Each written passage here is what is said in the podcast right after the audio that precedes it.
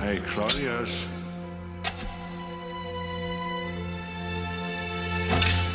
You killed my father. Big mistake. Something is rotten in the state of Denmark. And Hamlet is taking out the trash.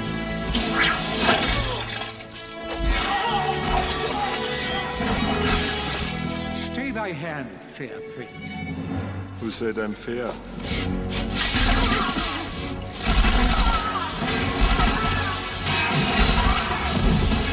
No one's going to tell this sweet prince good night. To be or not to be? Not to be. Welcome to the Strange Harpers podcast, a weekly discussion of film, television, and pop culture. My name is Jeff Sang, and tonight I'm joined by. Amir Touré. And Derek Wong. So tonight we will be discussing director Robert Eggers' third film, The Northman, following The Witch and The Lighthouse. This is a epic Viking revenge flick starring Alexander Skarsgård, Anya Taylor-Joy, Willem Dafoe, Cole Kidman, all-star cast here. When did you guys see it? I went and saw it this weekend. Same for me. I saw it over the weekend. I saw it Thursday night. Pretty packed screening, actually. I think my theater was completely full. It was a small theater, though, so it was like maybe only like 50 seats, but it was jam packed. Um, I was surprised. I had 20 ish people maybe at mine. I mean, it was just a random Friday night. It was probably like 10.30 in the evening, so, I mean, it was pretty late. But yeah, it got a decent number of people. More than a bunch of the movies that we've been seeing over the past few months, so it seems like movie theaters are kind of slowly coming back. I had similar numbers to you, Amir. The only issue is that apparently our showings were not representative because this movie did not do well over the weekend, uh, box office wise, right? Well, maybe our showings were a little bit more representative than Jeff's if Jeff was packed. like, Right. Yeah, yeah, yeah. Yeah, probably. I mean, I'm, I'm also in New York, which is like a big. Center for Viking culture. Yeah, exactly. a lot of Vikings that live in New York Yeah, currently. a lot of Viking representation. Didn't do so hot. I'm a little disappointed, but I'm very disappointed. This seems like it should have mass appeal, man. Who doesn't want to see are a like, Viking "Oh, this is an revenge art house film." This is not an art house film. I feel like this movie would have. We say this every time we're not talking about a Marvel movie. I feel or a Disney movie, right? Like this would have slayed like 10, 15 years ago. We said this about Ambulance. I don't know how unbearable weight of massive talent's going to do, but I don't know. I feel like this would have done really, really well back then. But I don't care. We've been eating good lately. Everything Everywhere All at Once, Unbearable Weight of Massive Talent, Ambulance, now this. I like all of them. I love all of them. Yeah, So it's yeah. a certain varying degrees, but this one's up there. hmm Probably one of my favorite films of the year. I really, really like this. I don't know about you guys. yeah, I think this is probably my favorite of the year. It wasn't even as good as I was expecting, and it was still probably my favorite film of the year. what did you think, Derek? I'm probably the lowest, I think, amongst all of us. I still like this movie. Big but I surprise. Yes, Uh, I will fight you on the idea that this is not an art house movie. I do think there are very much art house elements to this movie that I think Yeah. deterred me a little bit. I did get a lot of I'll like, go on with that. yeah, we'll go along with this. But if anyone remembers when we talked about this other movie, I did get a lot of like Green Knight vibes. I was uh, from about to say, big surprise, the Green Knight hater also didn't like the Northman. uh, but I did enjoy this movie a lot more than I think ultimately that movie. I did love the Viking epic nature of this. I liked the fights and all, and I think there are just really great performances all around in this. And uh, ultimately, I did like this movie. I just don't think I love it as much as you guys. So you're a pre-modern uh, medieval combat hater. So why did you? Hey, I liked uh, like what was it called? The? Last Uh, Duel. Yes, That, that's exactly where I was going to go next, Derek. Why do you like the Last Duel, but you didn't like these other two movies? I think I can figure out why, but I want to hear from you. Like, what is it? I think it's a lot of the fantastical natures that like kind of irk me the wrong way. Even though I'm a person that typically likes fantasy, but I think sometimes it clashes with especially for this movie, it clashes with the narrative a little bit. Ooh, interesting. Uh, ultimately, like I think that's what hurts it for me a little bit. But like I said, I don't have as much of an issue with this compared to like the Green Knight. I will say both movies are a little art housey. There's a lot to look at, not a ton to chew on in terms of dialogue or anything like that. So if you're like a heavy dialogue person, I don't know, go watch The Lighthouse. I guess I don't know what to tell you. This is not like a super dialogue heavy film. So I gotta ask Okay. you: Do you hate Robert Eggers? No, because I actually really liked The Lighthouse. It was one of my favorite movies of that year. What about The Witch? That's so fascinating to me because Yeah. both The Witch and The Lighthouse is completely the stuff that you don't like. How can you like those movies? I don't understand. right? Because you don't like the phantasmagorical stuff, and then like The Lighthouse is mainly a lot of that, a lot of this imagery, and then The Witch is the same way, right? I Well, I haven't seen The Witch, but oh, you Okay, haven't seen The Witch. I haven't Okay. seen The Witch. Um, but I think I was expecting that. I don't know why, strangely, I was kind of expecting that from a movie like The Lighthouse versus I seriously thought this was a straightforward Viking epic. And I think the fantastical natures of it kind of threw me for like, don't get me wrong. I fucking like love Lord of the Rings and all that kind of stuff. Like, I don't hate fantasy. I'm not saying I hate fantasy. Please don't take that from this conversation. I think you like your fantasy to be literal and not metaphorical or spiritual. Maybe I think that's a maybe little what bit. it is. Eh, That could be it. What did you think of the fantasy stuff in Princess Di movie from earlier this year? Spencer, In Spencer, Oh, what did you think of that? The fantastical elements in that, like the madness. I madness. was and- okay with that because it was not so present in the movie. Do you know what I mean? Like it was. You can't like really this- say that about Spencer. It just had that the Anne Boleyn ghost, and then like the dream sequences, right? Other than that, again. I think it's just like a balancing act, right? Like I'm not saying like I don't think this movie could have done without the fantastical nature of it, but like I think it's just a tipping point of something where I was just not the biggest fan of it. I, I don't know how to better say. We're that. gonna bully you into liking this movie. It's gonna be like That's Clockwork fine. Orange. I don't we're gonna hate put that, this We're gonna put that thing on your head with your eyes wide open, and you're gonna watch it again until you. I don't it. hate No, I'm this movie. I'm kidding. man, Um, I, yeah, I might no. have liked this even more than you, Amir. Possibly, yeah. I guess well, maybe I'll lead with the criticism since Derek started us off on a negative note. Like, I think that the pacing was not entirely what I expected. It does have some sort of slow Robert Eggers pacing when I did expect a little bit of a, a higher tempo movie throughout. That's probably the main thing. But other than that, I kind of loved everything.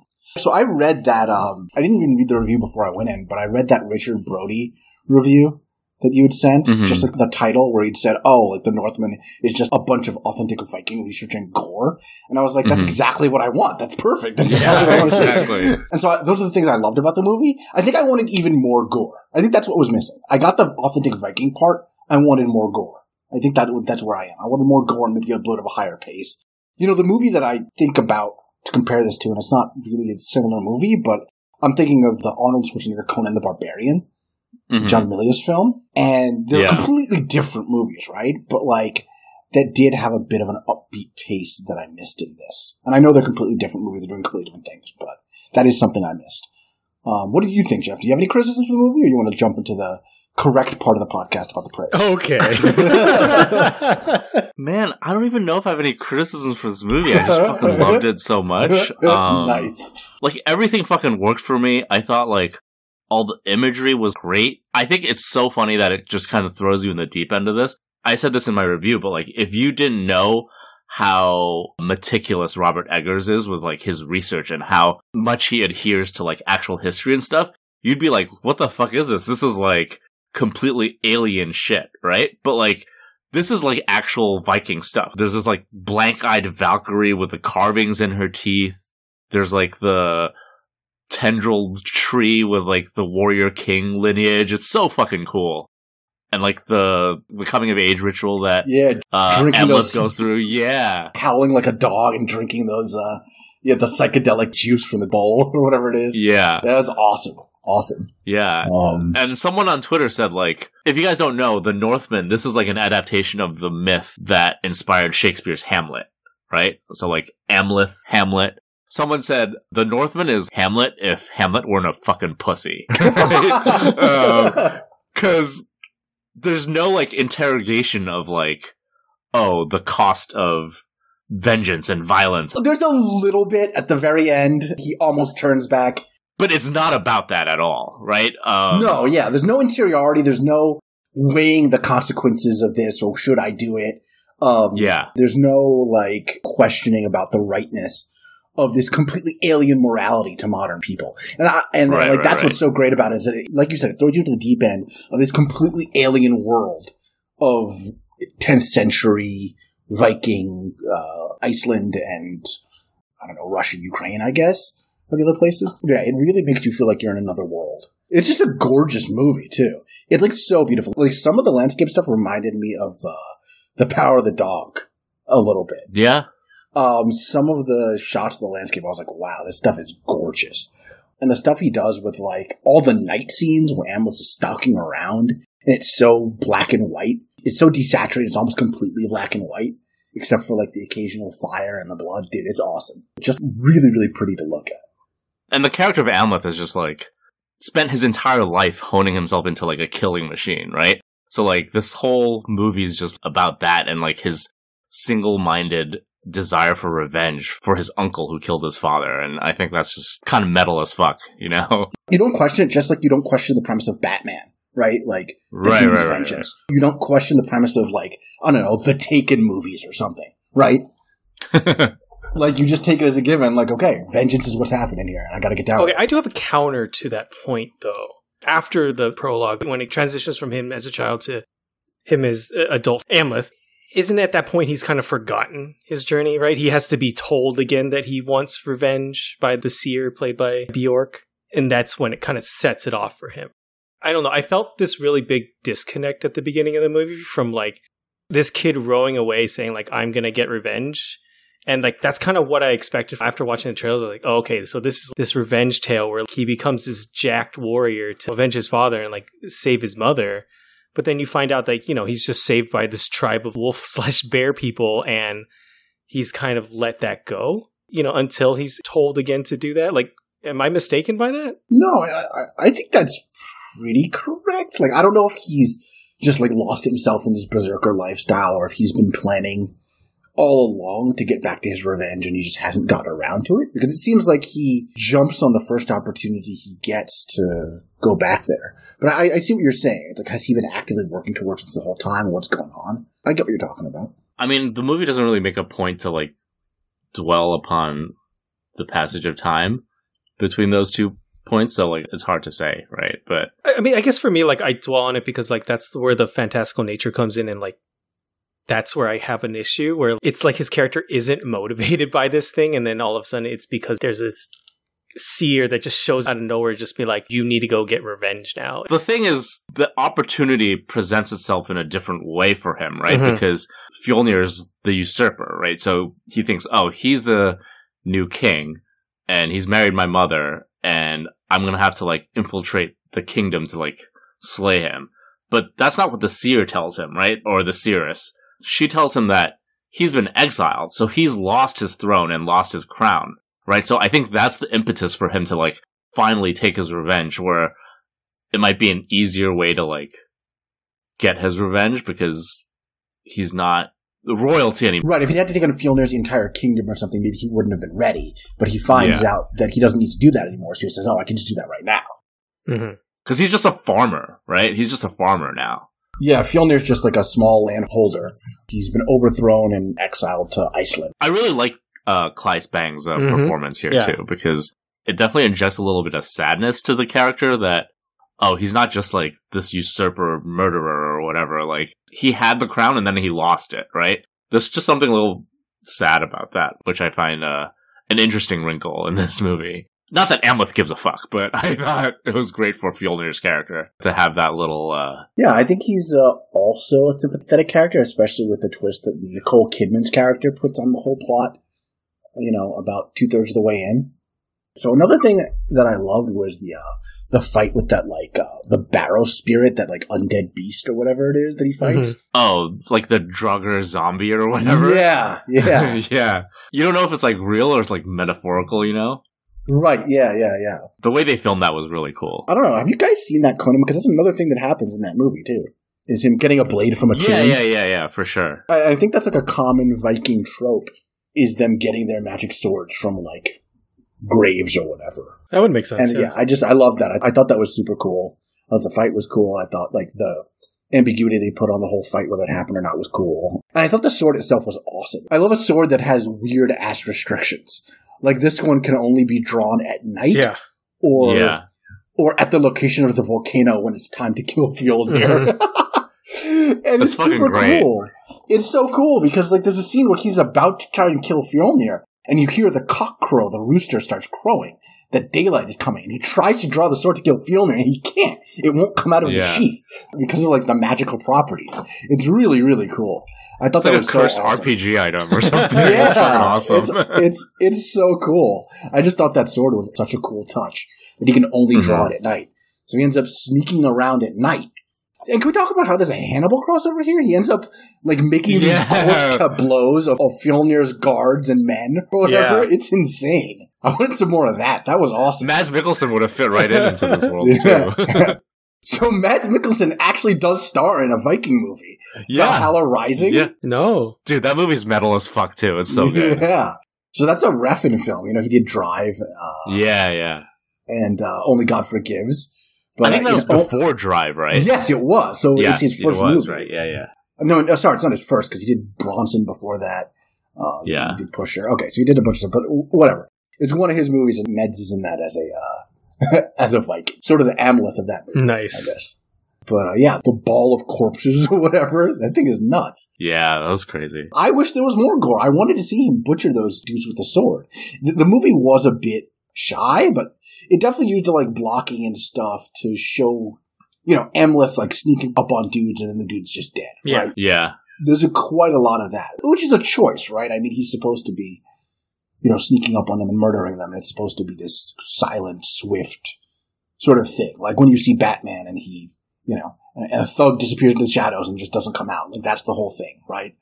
Um, I get that, but I, I did want some more gore for some of this movie. I did. I did want a little bit more. It's like he reserved that first big action set piece, the one where, you know, we see him with his wolf brethren Yeah, wolf uh, invading that Slavic town, you know, like that was like where the action budget went uh, for this movie. And, Yeah. and, um, uh, which was, I mean, I really love that scene. I mean, we're talking about scenes that we really loved. Like, I love the brutality of it. Robert Eggers loves to do long, drawn out takes. There's a lot of that tracking along with Alexander Skarsgård in that. And, um, I imagine you guys love that action uh, set piece also.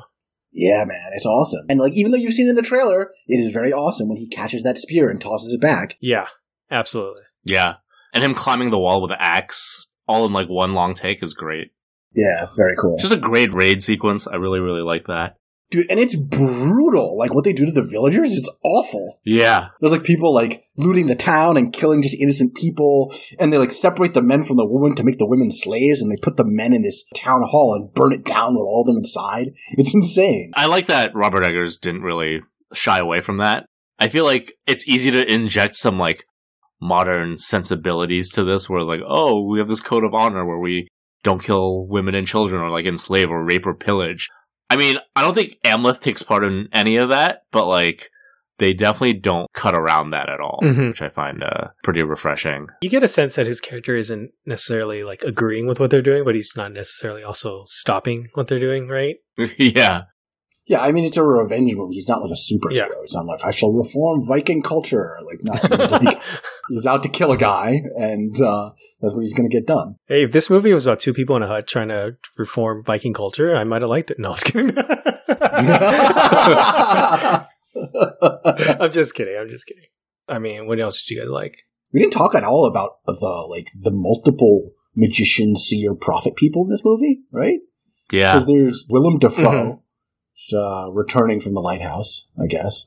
Then there's uh, Bjork, and then there's the other male witch, The he witch. whatever, right? The he The witch. he witch, yeah. Yeah. hmm So there's multiple, and they all get like these cool sequences where they prophesy the future and kind of tell Amleth where to go next and what to do next. Very much like an RPG quest, right? Very much like a like a computer game. You go and you okay, hey, here's the guy who tells me he's got an exclamation point over his head. He's going to tell me where to go next. Like that's what this guy kind of was. But I thought those sequences all looked really cool. I like the Bjork kind of black and white vision thing. yeah, and like she didn't have any eyes. Yeah. And uh Heimir's uh Willem Dafoe's fool has, has a cool scene in the beginning because he's running the whole manhood initiation thing. Yeah, The so-called werewolf bar mitzvah. Did you guys see that shit online? I saw that because it was yeah, it's really uh, funny.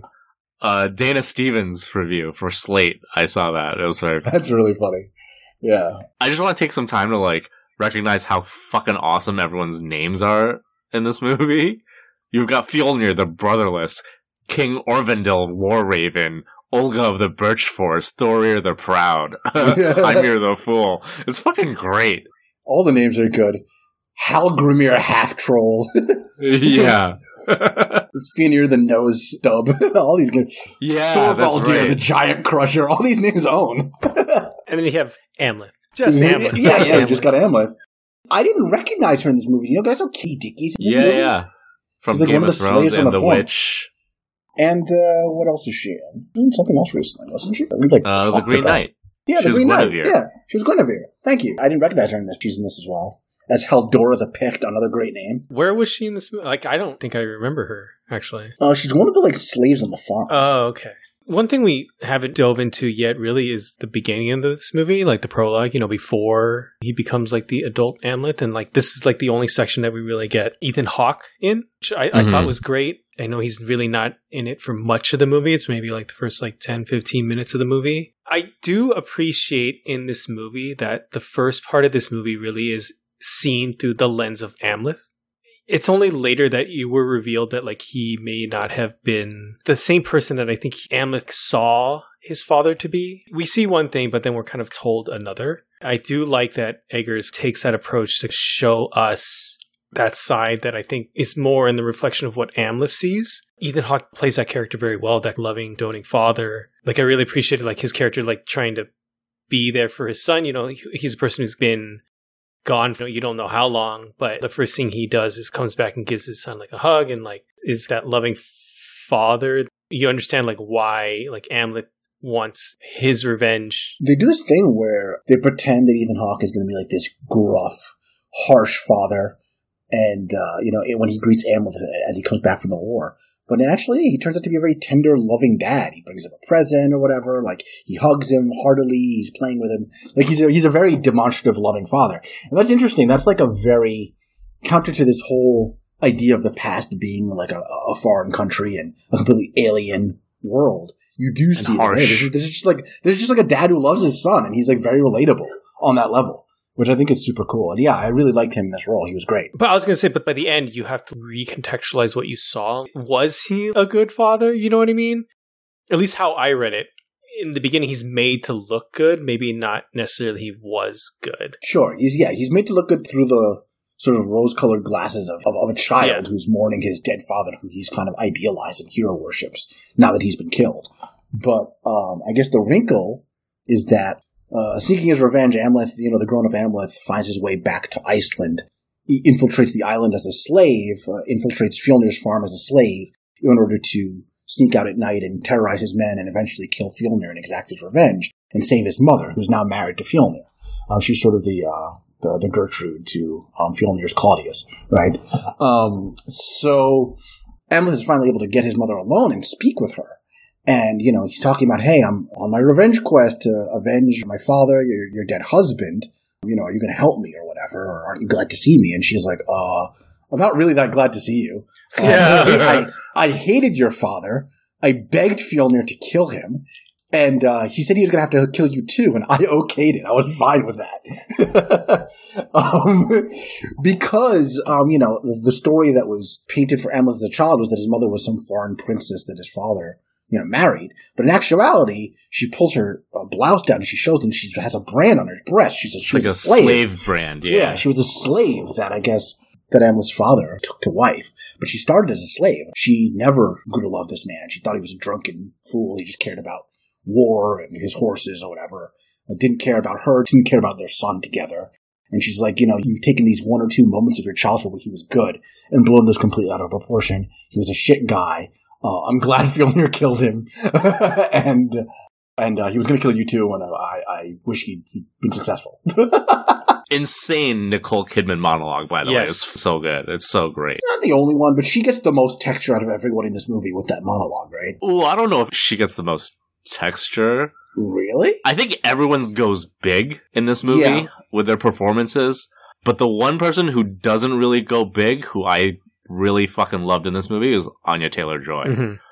Mm. I loved her performance in this. Maybe more than everyone else in this, even though that seems kind of weird because she has like very little screen time and it's more subdued performance. But like what she does with her like screen presence, like something ineffable about it. You can't really put your finger quite on it, but she's fantastic as uh, Olga, the sorceress, right? That Amleth falls in love with. I don't know. She's just got like these little defiant glances, and then she has that like wounded prayer when he finally goes back to take his revenge instead of running away with her. Just great, great stuff. And I think everyone's so angry in this movie that she kind of fills in the blanks a little bit with her humanity that I really, really like. That really resonated with me. And she's like this young actress. I can't think of anyone else who could like fulfill this role like Anya Yeah. Taylor Joy. Who else, like an actress her age, can you see in this role? I can't think of anyone. In this role specifically?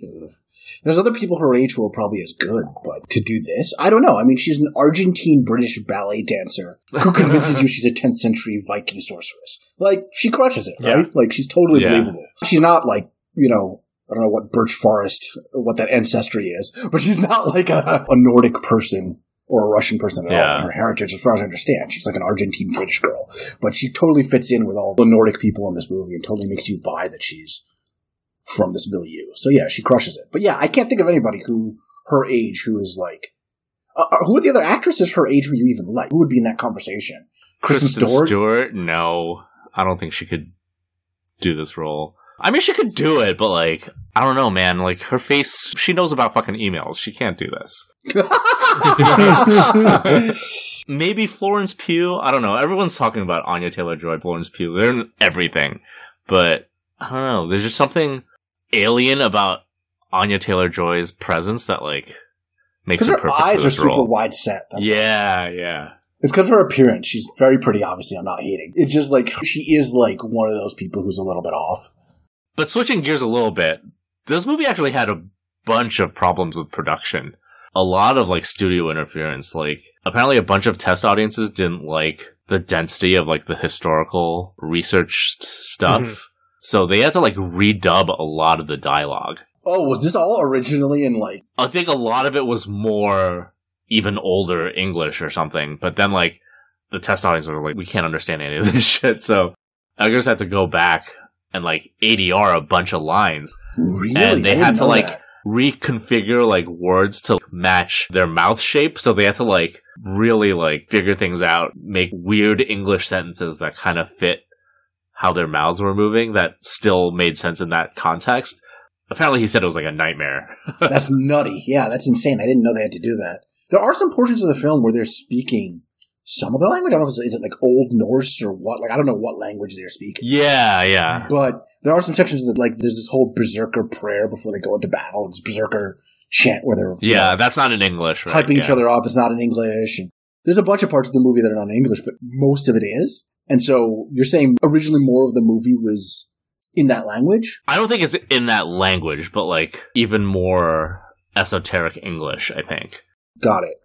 Interesting. I don't know. What do you think about that choice? Because he uh, did come out and say, like, you know, there were a lot of studio notes and there was a lot of stuff, but in the end, I think it made a better movie. In the end, this is the director's cut. I'm happy with what we came up with. It's all horseshit, or what, what do you want you to read on that? He has also been on record saying that one of the hardest things for this movie was the fact that he had to do test screenings because he's never had to do test screenings before. Yeah. Mm, interesting. Well, I mean, both The Lighthouse and The Witch were A24 films distributed by A24. This was Focus Features. So that's probably why they had test screenings. Also, the budget, also, the was budget, yeah, I was going to say. way Mhm. bigger. Yeah, way bigger than uh, Almost a hundred The. Witch dollar and The? Lighthouse. Uh, yeah, like 70 to 90 That's the range that's given. But if you hire someone like Robert Eggers, I feel like you should just give him Carte blanche. free reign. Yeah, carte blanche. I don't know. I mean, it's still a big gamble. I mean, 70 to 90 million is not a, like, just a laughable, like, ah, we'll make it back. Like, it's still a pretty big budget in the sense that this is his largest budget that he's been given. And it is like this, you know, giant Viking epic that you don't know if it's going to sell.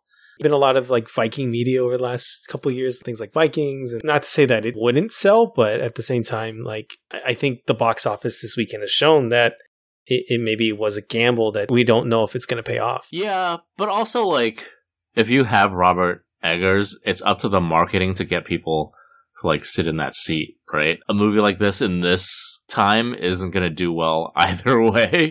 So you might as well go for broke with the true auteur vision, right? I don't know. Yeah, but like when you say the name Robert Eggers, like we know who that is, but like that's true. Uh, I agree, I, will give yeah. you that. Yeah. Yeah, I agree Mhm. with that. I don't know if everybody's Yeah. really hip to who this dude is or has seen all his movies, right? Mhm. Yeah. Like you haven't seen The Witch yet, right? Derek? no, no, I haven't. Yeah, so like I just saw The Lighthouse recently, like because I knew Mhm. talk about his stuff. I was like, all right, he's only got three movies. Like, let's see all three. but yeah, I don't know if he's that well known. Like, it's very possible to have missed all three of these movies. Right? Absolutely. Like they're not like they're not like Marvel pictures. It's not like Spider-Man: No Way Home or some shit. Like these are movies that you could very easily have skipped. Yeah. I mean, it is interesting. Like speaking a little bit more box office, we're actually recording this is like a couple days after like the weekend. I mean, it didn't win the weekend, but then it still won Monday, right? Kind of strange that like it's maybe finding a little bit of an uptick. Hopefully, Yeah. In a rare move, I think you rarely ever see something like that where they open fourth on the weekend and then it jumps to number one on a Monday. That's very, very atypical of a movie. So maybe it's the beginning of a Hopefully, hopefully for a little bit big of trend run. for yeah. this movie. Who knows? Yeah. I mean, usually that's a good word of mouth thing, right? Like people see it. Yeah, Yeah. absolutely. And hopefully that's the trajectory this movie will take. Yeah, Yeah. we can only hope. Yeah. Uh, but yeah, let's get back to the actual movie. I think the one big uh, set piece I don't think we've really sunken our teeth into yet is the final battle, right, between the Amleth character and the Fjolnir character in a volcano, I guess. And basically, they're just battling naked in a volcano, which was Fucking rocks. It was so pretty awesome, awesome. choice, I, I have to admit. I just love it that one scene we were just seeing him fully clothed riding up to the mountain, and the next scene he's just buck ass naked with the giant sword, uh, ready to do battle. Even I have to admit that's pretty badass. Uh, I mean, this is a dude's rock movie, right? Fucking two guys hanging dong, fighting to the death in a volcano. I mean, come on, man. It- it's fucking awesome. I was gonna say for a movie that uh two dudes fighting naked on a volcano where we're seeing most of it in silhouette, not enough dong flailing around. that's your criticism of this movie. It was a freaking awesome fight. I love the gruesome nature of it. Like when he takes that blow in the arm and you just see like a part of his arm like splitting Oh. open. I was just like, It's like yeah, I dangling. like, Yeah. oh, I love that. I love all that. That was awesome.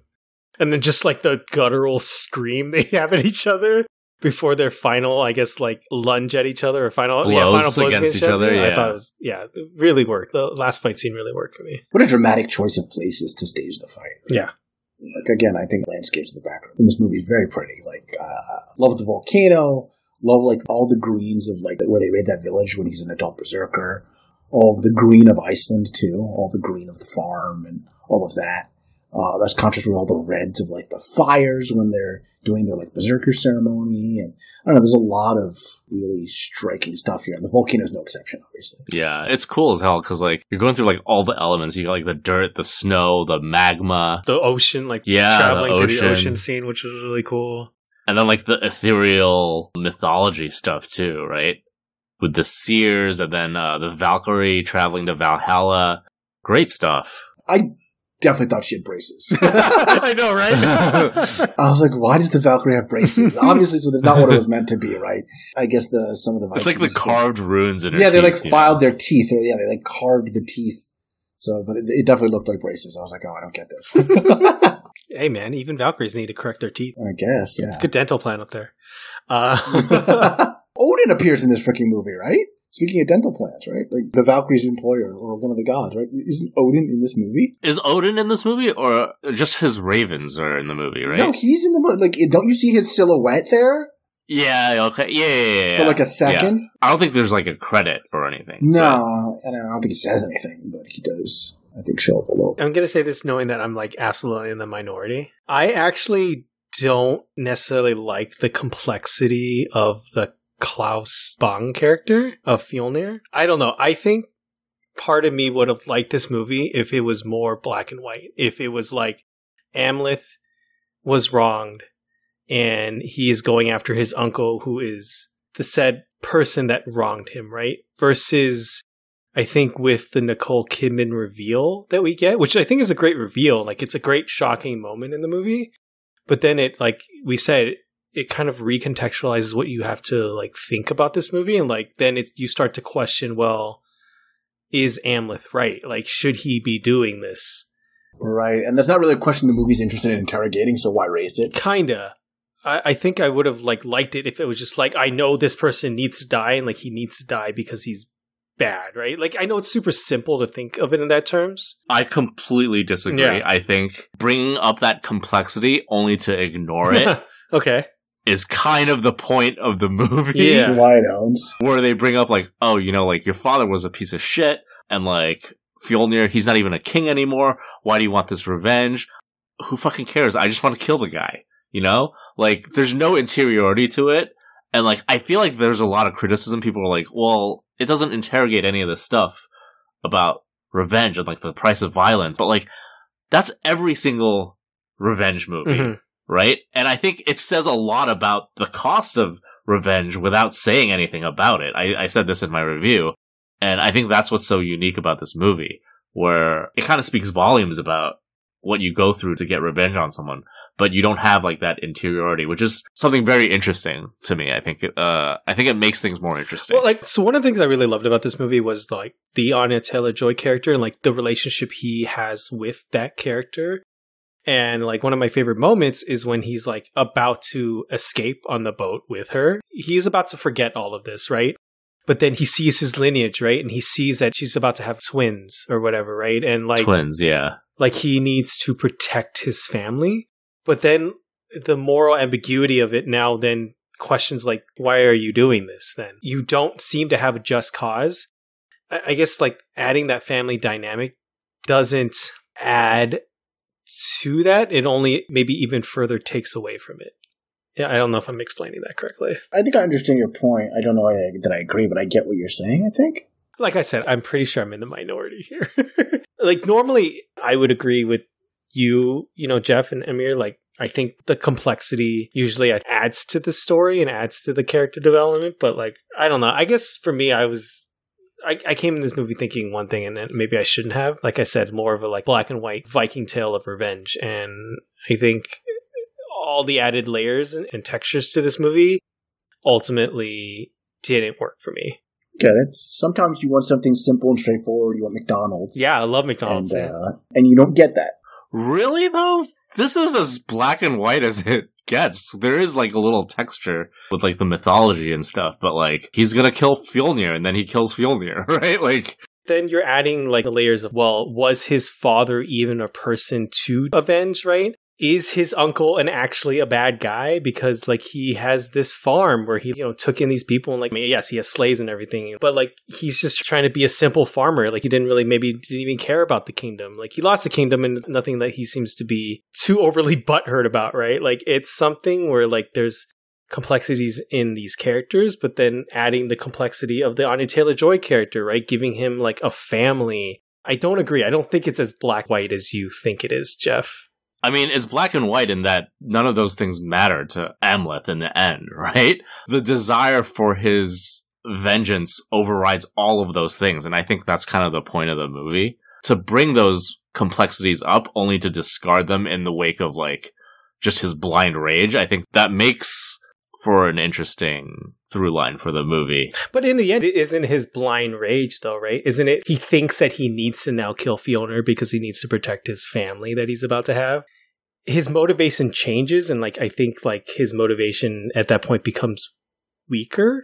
I guess is what I was trying to say. I don't know. I don't agree. I think there's layers to this movie and complexities that ultimately like just did not work for me. I mean, the thing with the twins and the family is like, I think it has to do with like the culture where like this quest of revenge is obviously self destructive and it's gonna most likely end in his death, Mhm. right?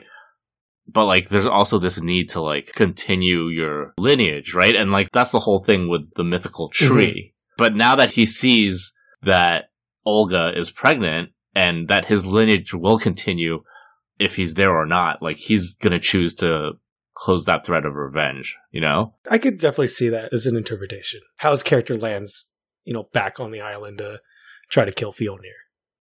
Sorry, is there anything else you guys wanted to bring up or anything? I. I think we covered it. It's a Viking epic in the uh, Robert Eggers style. It, it doesn't have the pacing of like a, I don't know, a Taken or something like that. But um, it's gorgeous. Um, it's super historically accurate. It's violent and gory. Um, and I think it whips ass. I thought, thought it was really good. I hope it does well, and I hope we see more movies like this. Um, I thought this was really cool. Just as good as everything everywhere all at once. No, I mean, I mean, I think the movies are at a good place right now. Like this Yeah. last month, I'm not saying I hate this movie, right? I actually do really like this movie. Uh, I just I don't think I like it as much as you guys. And I'm not going to tell anyone not to go watch this movie. I, I think it has a lot of strong points, a lot of which Amir has already pointed out. Like, or we have all kind of pointed out, right? Like, it's a spectacle. It has great action. It's got great performances. Got great cinematography. Is it accessible, Derek? Like, could you just tell people go see The Northman? Or do you think it would be like, eh, qualified recommendation? No, I think you could. I think you could. I guess qualified in the sense that, like to maybe a certain audience, but I think that audience is bigger than like say Titan's yeah, or even like The Witch or The Lighthouse. yes, yeah. Right? I want to say this is his Yeah, most definitely. accessible movie. Definitely. And I think sure. like part of it is like the trailers do kind of give off another feeling than what you ultimately get. Yeah, the trailers hit that more actiony kind of thing that you were hoping for, and that I'm kind of alluding to wanting a little bit more of too. That you're saying that you wanted more of that straightforward actiony film thing, and then there are these long sequences uh, where you're just like looking at a beautiful landscape and they're riding somewhere, or you know, there's not a ton of dialogue, or there's this sequence where you're seeing like an authentic Viking festival or something, and like maybe that's not what you what you came for. I don't know. No, not not necessarily all that stuff. But all I'm just saying is that I think you do get a different vibe off the trailer. That if it did align more with what the trailer was, that would be like you said, a little bit more mainstream. Like, and yes, I think this movie is his probably most mainstream movie he's created thus far out of the three, and like that's already kind of a selling point. But if someone watched the trailer and be like, "Oh man, I'm going in for this Viking epic," well, you're not really getting entirely that right? There is a lot of story, a lot of character, a lot of great things to look at, and like just scenes between two characters that are monologuing. Like maybe not everyone wants to sign up for that, and like that's when you have to like, well, can I recommend this movie to somebody then, right? But like I think anyone that's listening to us and like loves movies, of course, I would recommend this to anyone that just like in general just like loves watching movies, right? I think my expectations were definitely colored by the fact that I knew Robert Eggers was directing this movie, right? Like, I was expecting a little bit more of the carefully crafted mythology, a slower pace, and even then I'm pleasantly surprised by how quickly this movie moved. I know that's not both of your experiences, but I, I would say I mostly agree with that. I mean, this is a more than two hour movie, and I wouldn't say I really felt the length. I I, I don't have as much issue with the pace per se. Yeah, no. okay, Robert Eggers ranked his movies. I haven't seen The Witch, All right, so did you like The Lighthouse more than this? That's that's the only question then. probably just because I did really love The Light. I mean, I haven't seen it since it first came out, but like, I really love that movie. I think it's because it is so weird. It's good. It's very weird. I literally like just saw it like a couple hours ago. Just saw it. Oh, okay. well, I mean, I saw it like the past couple weeks, but then I was looking at it again, um, just like earlier today. Mm. It is really good. I think, like, I'm still thinking about it.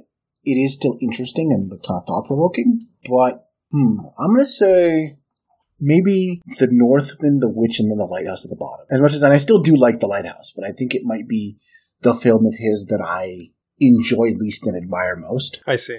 Hmm. But it is a, a film you can enjoy just on its own merits. It's very, it's very funny. Yeah, absolutely. Right? The Lighthouse is funny. The Lighthouse is really funny, um, really weird. I still think I probably got to go with the other two first. Okay.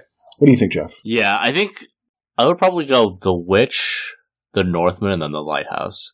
They're all fantastic. I love every single one of these movies.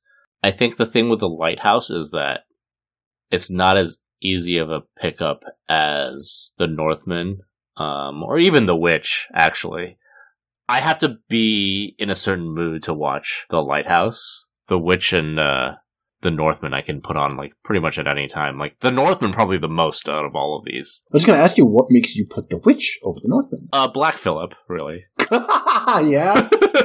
I'm, I'm like half kidding. I don't know. I I think the large budget of the Northman. I don't want to say it gets away from Eggers a little bit, but there's something super confident about the witch that I admire. It's his directorial debut. And just like everything in that movie is very intimate and it comes together in a way. I don't know. It's, it's hard to say, I think. I feel like if there's any criticism uh, I can lay upon the Northman is that maybe the action parts of the movie and like the more ethereal mythology stuff doesn't exactly mesh together in a way that's actually like elegant, but everything comes together in the witch a little more seamlessly. You're forcing my hand to say something about the Northman, right? Because I, I love, love, love the Northman. I mean, I gave the movie an A, so. Yeah, the rare Strange Harbors A. I will say though, like at least for me,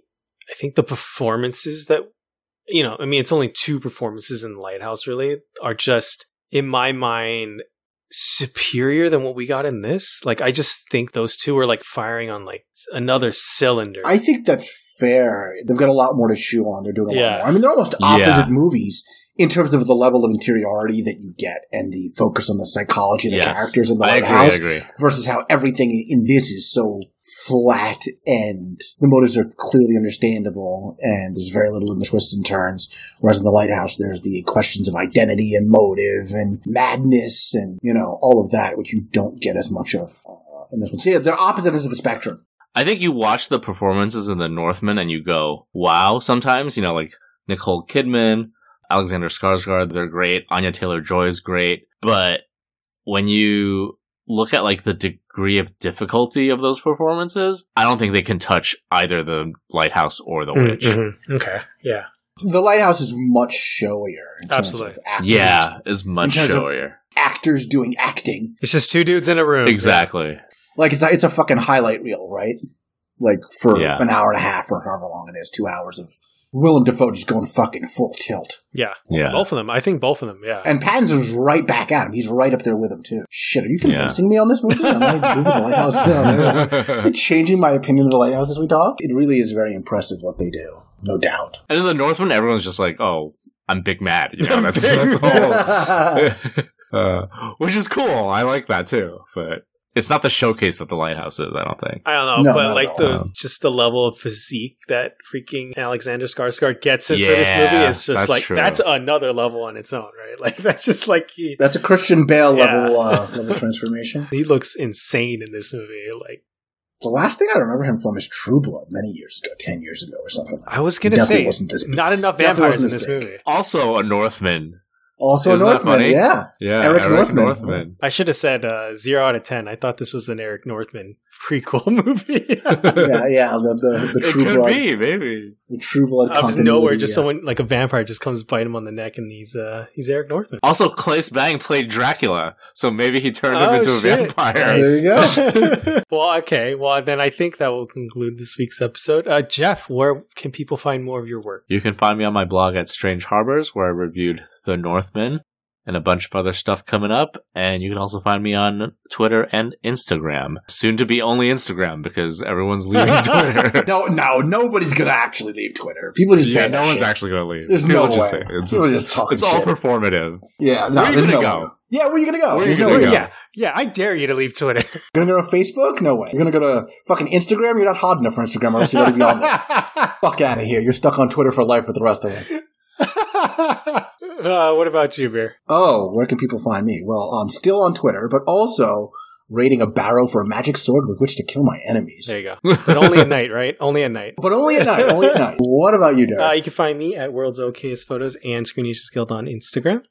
But if you like this podcast, the easiest way to support this podcast is to subscribe wherever you get your podcast, whether it be Apple Podcasts, Spotify, Stitcher, or any of the other popular podcast apps. If you're listening to us on Apple Podcasts, please do us a favor and give us a great rating. It really helps to get our podcast out to more people. Yeah, and if you have any questions, comments, suggestions on our episode on The Northman, feel free to shoot us an email at jeff at strangeharbors.com. We like getting listener email. Sometimes we read it on the pod. So feel free to do that, and we will see you guys next week. See you guys next week. See you guys in.